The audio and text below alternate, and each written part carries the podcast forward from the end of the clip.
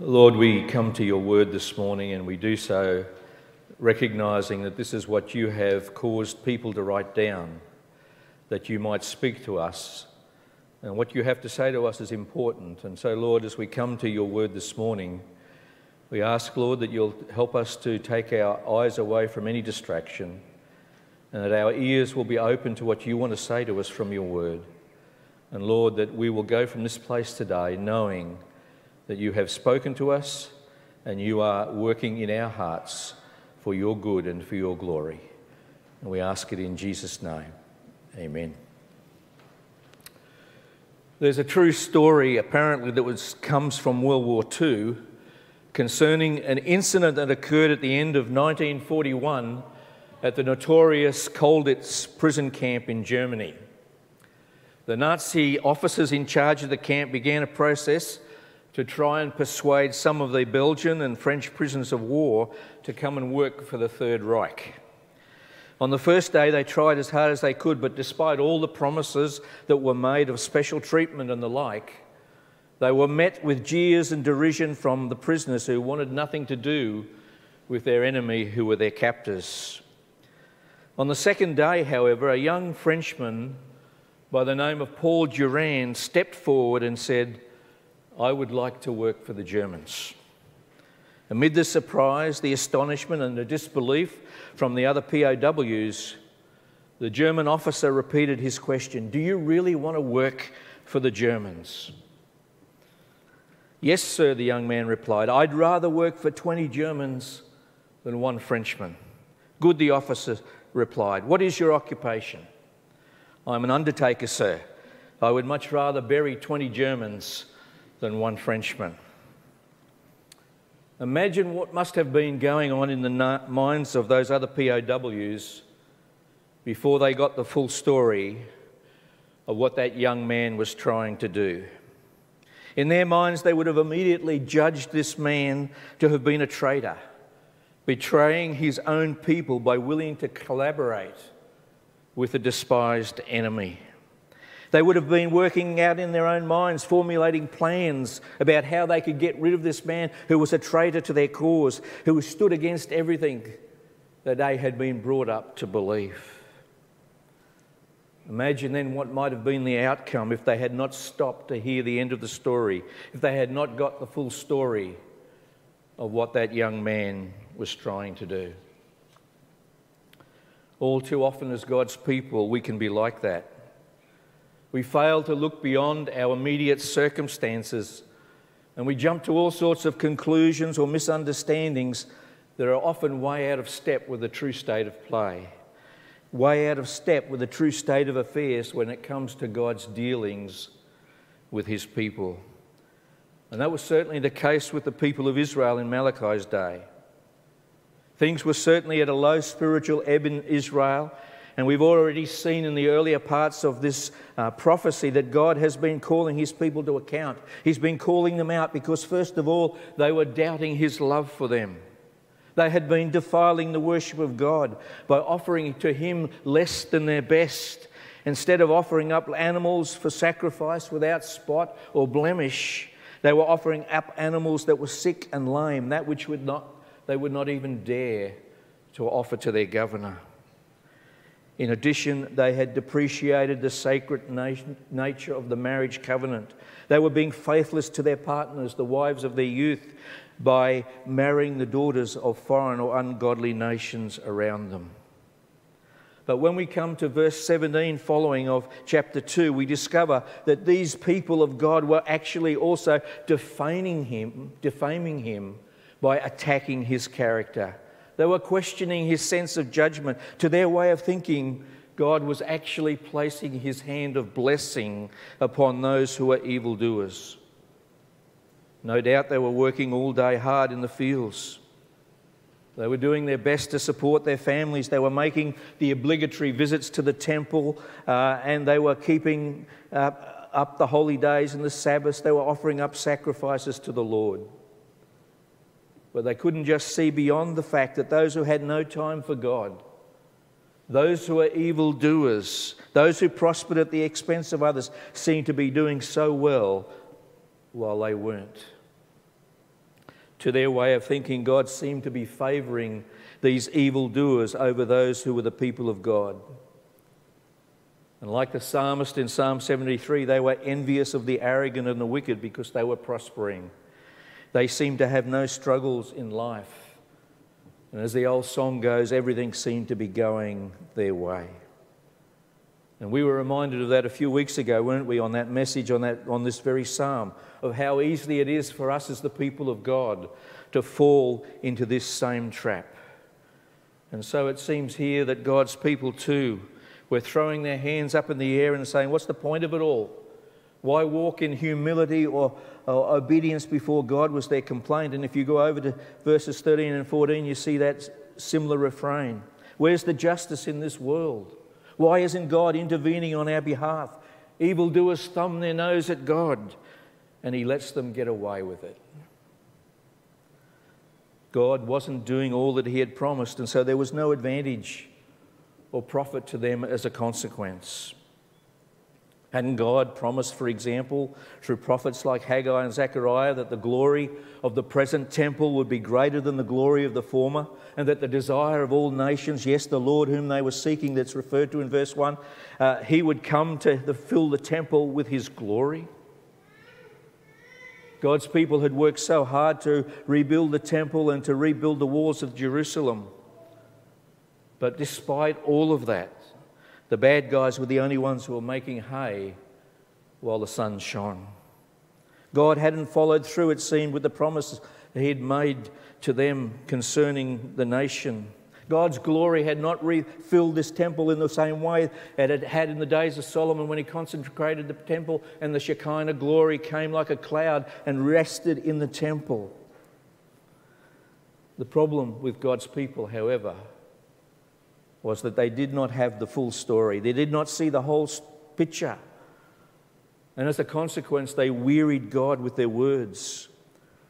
They were tiresome to God. They were simply reflecting the same sort of attitude that the children of Israel reflected when they first went out of captivity in Egypt towards the promised land. They continually were whinging and complaining to God because of their circumstances.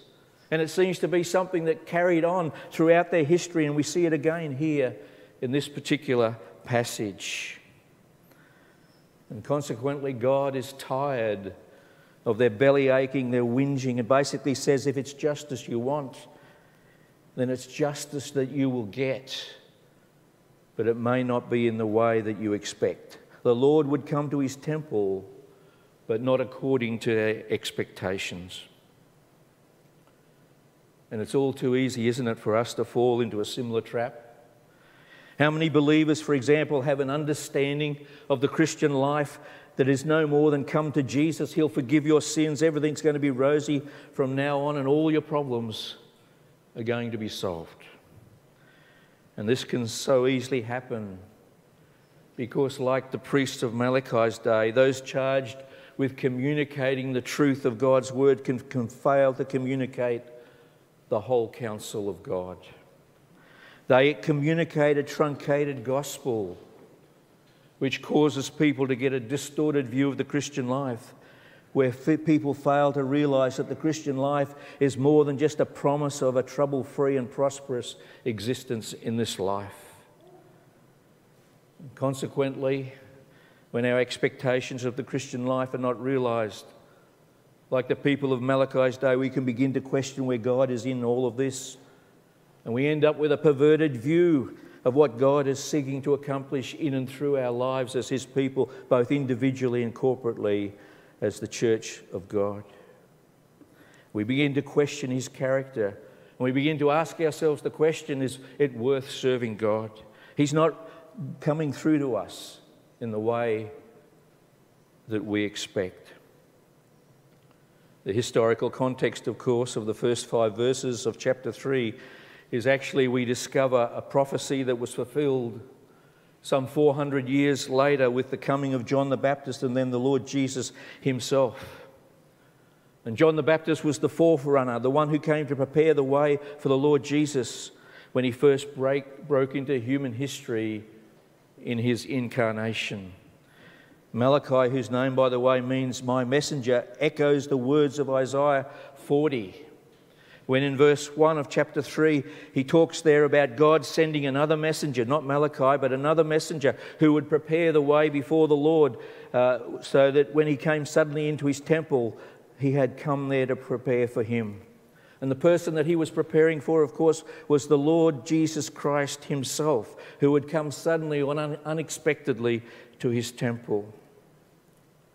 You see, when the Lord Jesus, when John the Baptist was asked who he was, when he was asked for some uh, idea of his identity, he repeated the words of Isaiah chapter 40 and verse 3, and he said, I am the voice of one crying out in the wilderness, make straight the way of the Lord.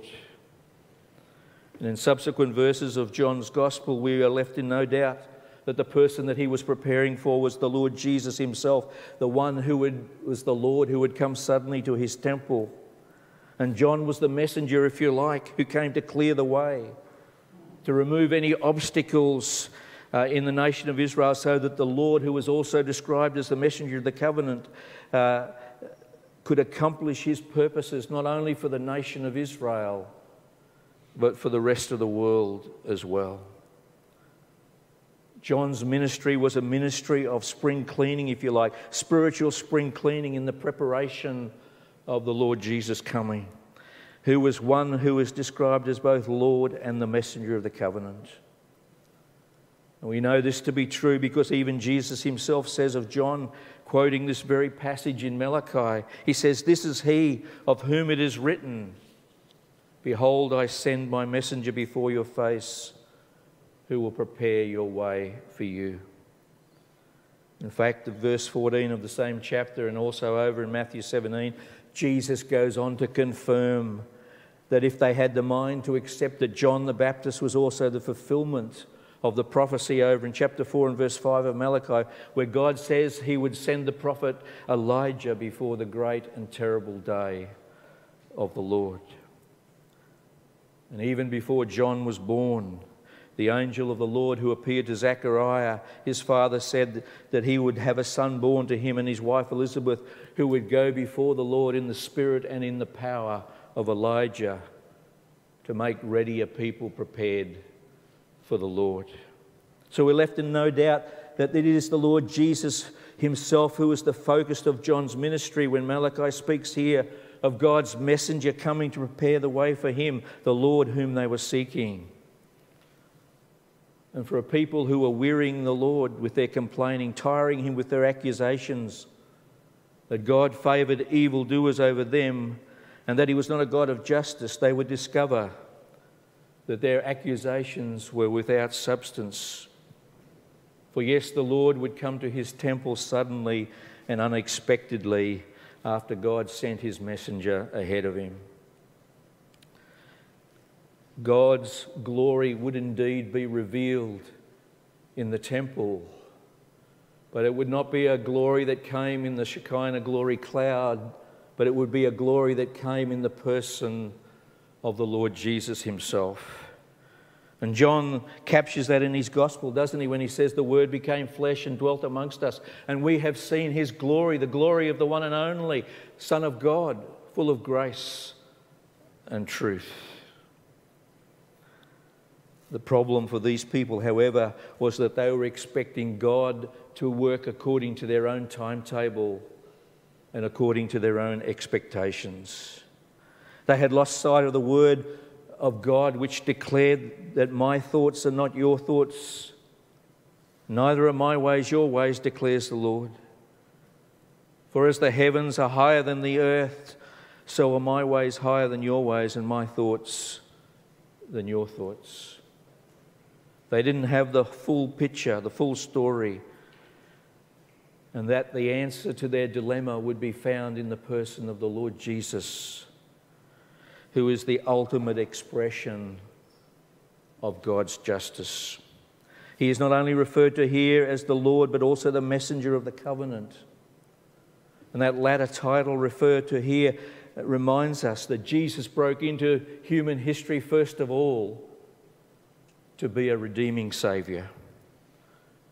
The reference to Jesus as a messenger of the covenant points us to passages like Hebrews 8 6 or 9 15, for example, which speak of Jesus being the mediator of the new covenant, in contrast to the old sacrificial system, which was a foreshadowing of Christ's sacrifice to come. This new covenant was that which the prophet Jeremiah had prophesied in Jeremiah 31, where God tells his people through the prophet that the days were coming, that he would make a new covenant with them, a covenant unlike that he had made with their forefathers. He was going to put their law within them, he was going to write his law upon their hearts. This was a covenant that was focused on their redemption. He would forgive their iniquity, he would remember their sins no more. Consequently, the writer to the Hebrews can speak about this covenant uh, as being unlike the old covenant. It's a new and a better covenant because under the old covenant, the sacrifice for sins needed to be offered up continually. But under the new covenant, Jesus was offered up once to bear the sins of many. It was a single sacrifice for sins, a sacrifice that Hebrews chapter 10 reminds us was the fulfillment of the promise made in Jeremiah 31. And this, of course, was exactly what Jesus was pointing to, wasn't he? When in that upper room on the night that he was betrayed before his arrest and crucifixion, he instituted what we call the Lord's Supper. And there, as he passed out the cup, he said, This cup is the covenant, the blood of the new covenant, which is poured out for many for the forgiveness of sins. You know, the greatest proof of Jesus' work of salvation is once and for all sacrifice for the sins of the world was demonstrated on that cross.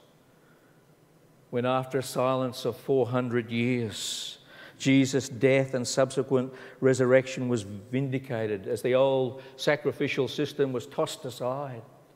The veil of the temple was ripped in two from top to bottom. There was the thundering of an earthquake, and many of the Old Testament saints were raised coming out of their tombs and appearing to many following Jesus' resurrection. Is it any wonder then that John the Baptist was able to declare with such great authority at the beginning of Jesus' ministry when he saw him coming towards him? He said, Behold, the Lamb of God who takes away the sins of the world.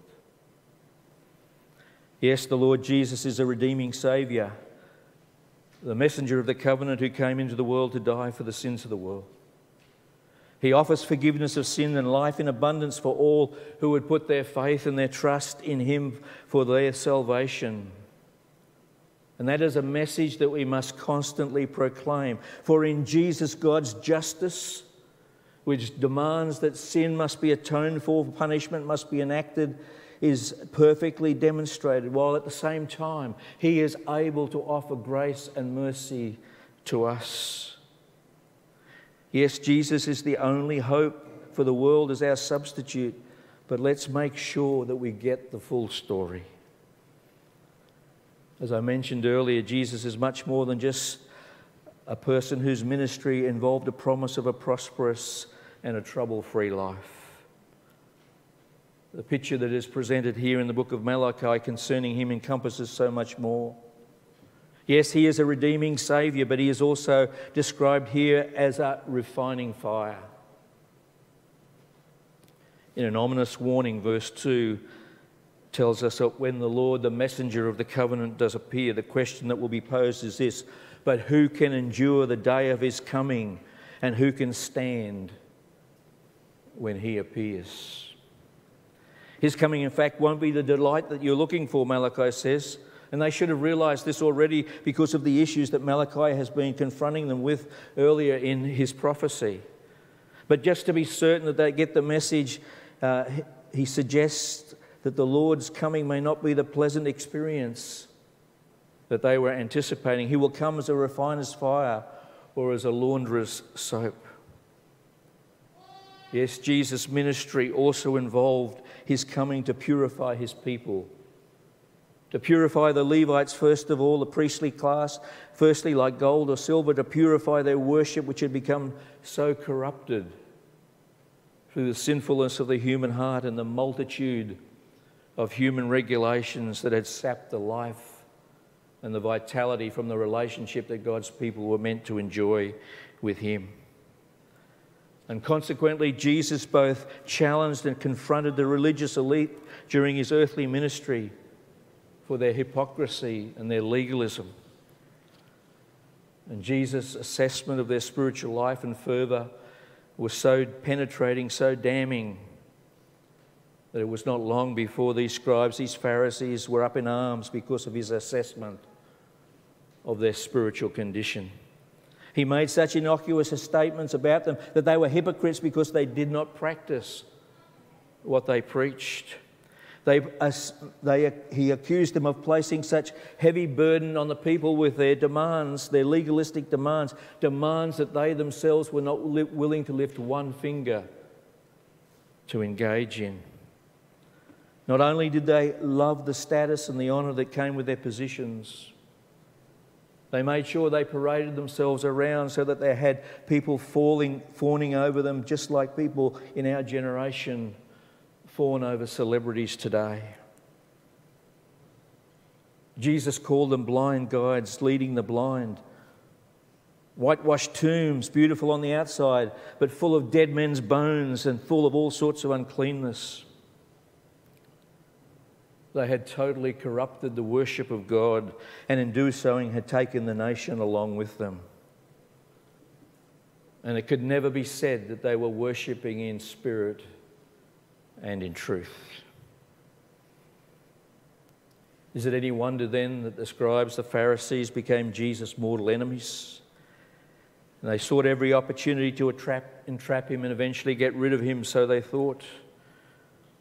And the two occasions on which Jesus cleansed the temple, one at the beginning of his ministry and one at the end by making a whip out of cords and driving out the money changers and those who sold animals for sacrifice, were in fact dramatic and symbolic acts that pointed to the purifying work that he had come to do.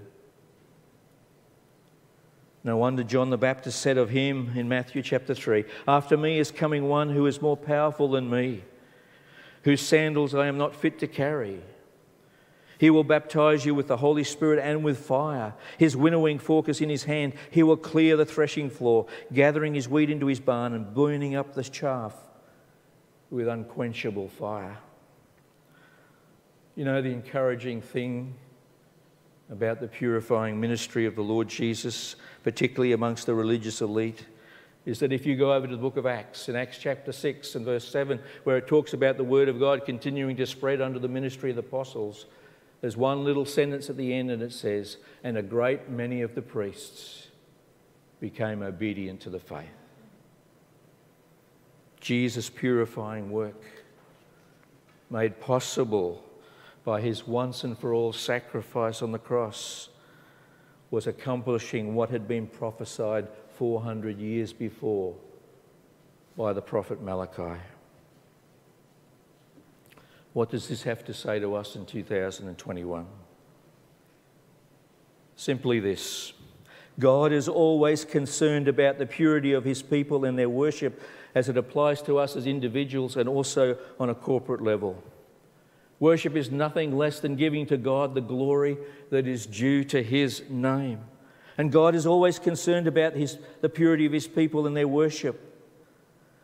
And individually and corporately, we are told in 1 Corinthians 3 and 1 Corinthians 6 that we are the temple of the living God, the temple of the Holy Spirit. And that temple is sacred to God. And if anyone destroys that temple, God will destroy him.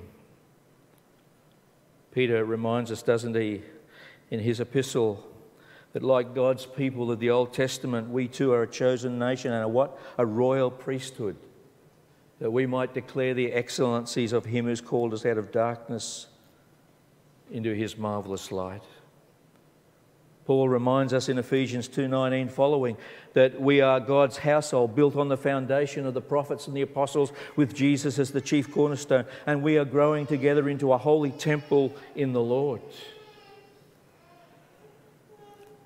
Jesus, I suggest, is no less concerned with the purity and the worship of his church, the household of God, or the temple of God as he was in Malachi's day. And so too, He will do His purifying work in our lives so that we might be a true reflection of who He is in life and worship. So that the witness of our lives will point people to the God we love and serve, rather than that, like the Pharisees and the scribes, who by their teaching were actually shutting people out of the kingdom of God by their actions, rather than drawing them in to a relationship with a living God. And that purifying or refining process that God uses is not always something that is very comfortable. The refining process used to refine gold and silver in Malachi or Jesus' day, as you would expect, would not, was not the sophisticated process that we use in our modern technological world. But the imagery that it conveys is very powerful. As the precious metal was heated up in a bowl, it became a molten mass which allowed the dross, all the impurities in the metal, to float to the surface, and there they would be scaped, scooped off by the refiner. And that process was repeated time after time until finally all the impurities were gone. How did the refiner know the process was complete? He would look down into the mirror like surface of that molten liquid. And if he could see his own reflection without any distortion caused by any impurities, he knew that the process was complete. Jesus wants our lives, individually and corporately, to perfectly reflect his character. And so he will apply that refining process to our lives, individually and, yes, corporately as a church body, until the day we pass from this life into our eternal reward. But associated with that refining process is also another process, that of the laundress soap. When clothes were washed in the ancient world, they were usually trampled or beaten on rocks beside the river, and a bleaching soap was applied. And I'm sure most of us have seen documentaries on TV where this process is still used in many of the undeveloped parts of our world. And both processes spoken about here could be quite harsh but nonetheless very necessary to achieve the desired effect.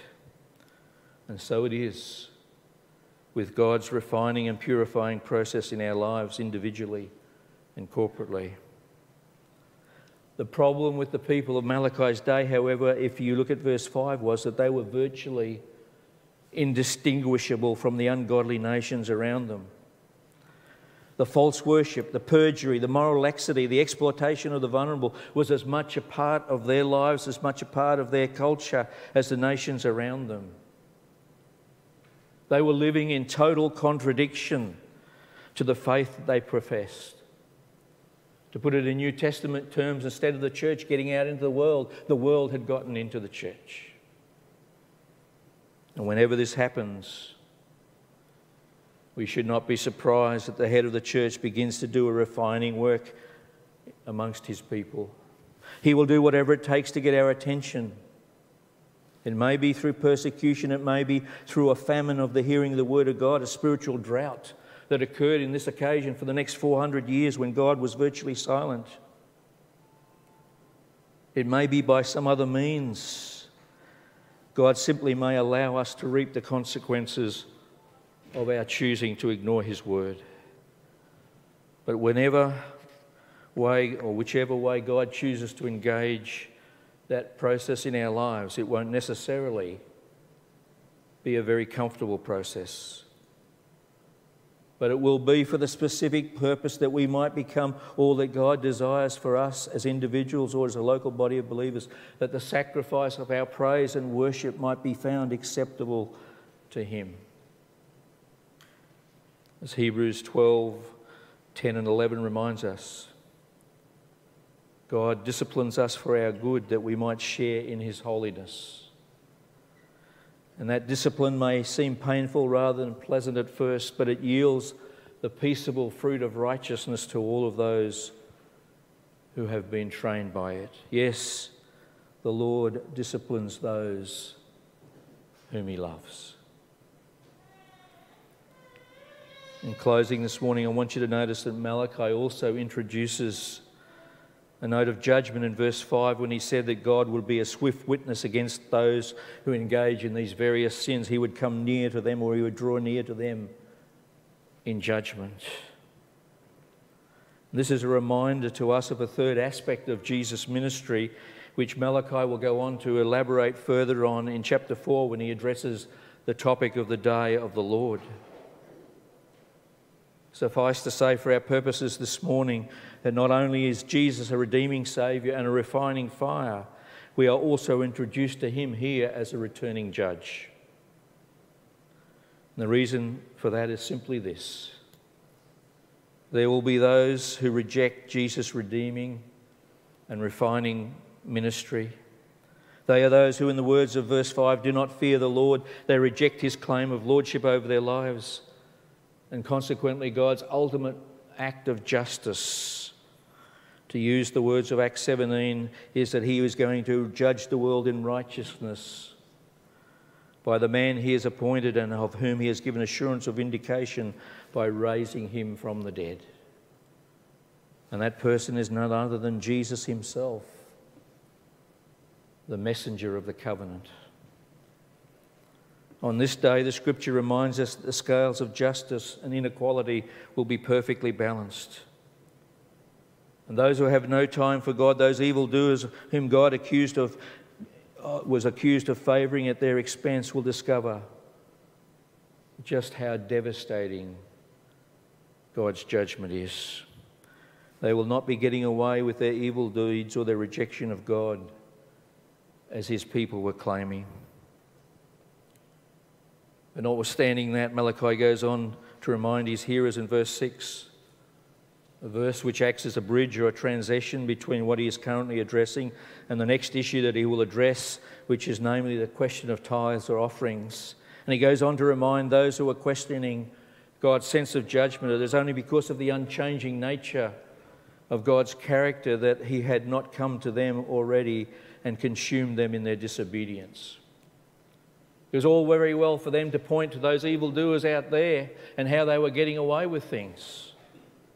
But God is saying you need to have a hard look at yourselves as well.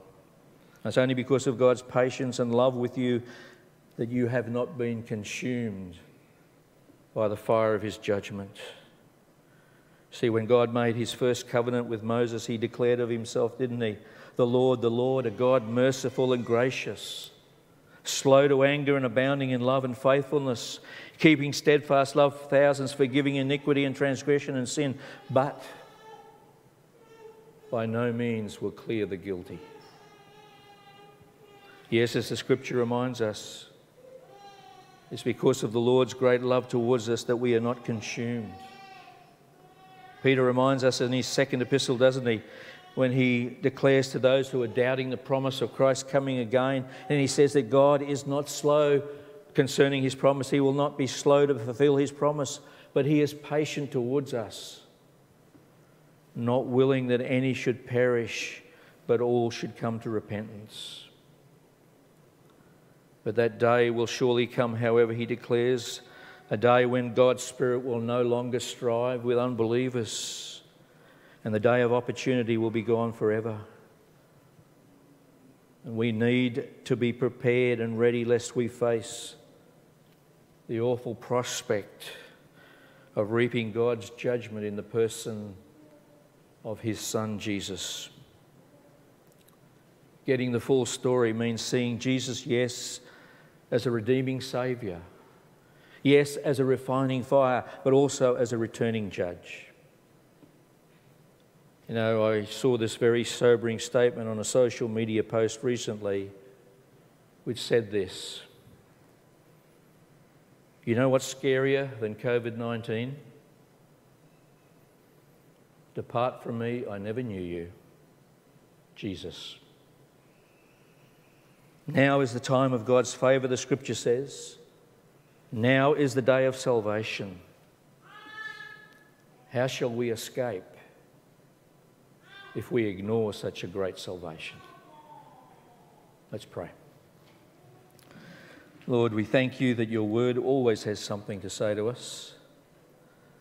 We pray, Father, that as we reflect on the words of Scripture this morning, We pray, Lord, that you will speak to our hearts, that we won't just hear the voice of a man who's been standing at the front, but the Holy Spirit will take the words of Scripture and apply them deep to our hearts.